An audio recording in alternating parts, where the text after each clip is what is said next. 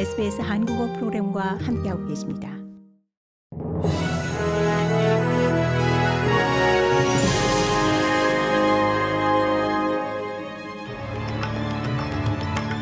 (2023년 1월 4일) 수요일 오전에 SBS 한국어 간추린 주요 뉴스입니다. 서호주주 킴벌리 지역의 기록적 홍수로 일부 커뮤니티가 최소 일주일간 고립될 것으로 경고됐습니다. 열대성 사이클론 엘리가 최소 일주일 전 노던 테리토리 연안을 거쳐갔지만 영향이 여전히 미치고 있어 서호주 피츠로이 크로싱 마을이 폭우로 고립됐습니다. 피츠로이 강 수위는 어제 오후 15.3m로 최고를 기록했습니다.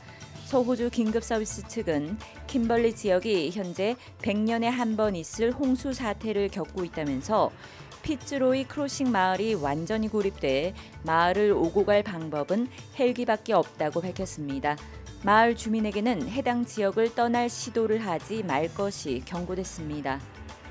지난해 취업 사기로 본 피해액이 최소 870만 달러에 달하는 것으로 드러난 후 호주 경쟁소비자위원회가 취업 사기에 주의를 당부했습니다. ACCC의 Scamwatch에는 젊은이들과 해외 구직자를 타깃으로 한 약 3,200건의 취업 사기 신고가 접수됐습니다. 대체로 왓츠앱이나 링크드인과 같은 소셜 미디어를 통해 일자리 제의가 이루어지며 사기꾼들은 때로 대기업과의 연관성을 내세워 빠른 수익을 약속합니다.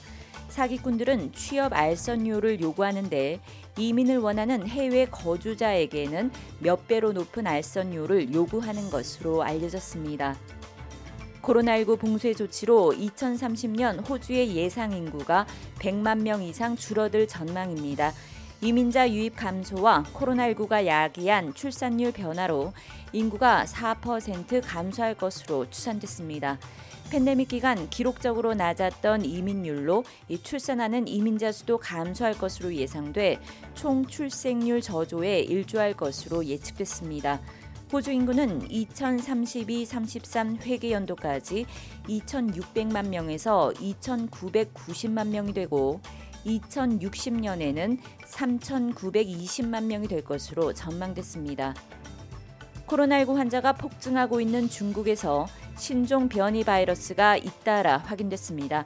환자가 폭발하는 상하이에선 XBB와 BQ1 등 이 신종 변이가 잇따라 확인됐으며 특히 XBB 계열 변이는 치료제를 써도 잘 낫지 않고 개량 백신에 저항력도 있다는 연구 결과가 발표되기도 하면서 우려가 커지는 상황입니다.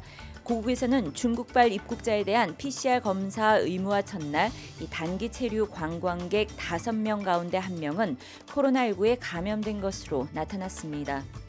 고국에서는 이태원 참사 국정조사 특별위원회가 오늘 경찰과 소방 등을 상대로 첫 청문회를 진행합니다. 오늘 청문회에는 윤익은 경찰청장뿐만 아니라 업무상 과실치사상 등의 혐의로 구속된 이임재 전 용산경찰서장도 증인으로 출석합니다.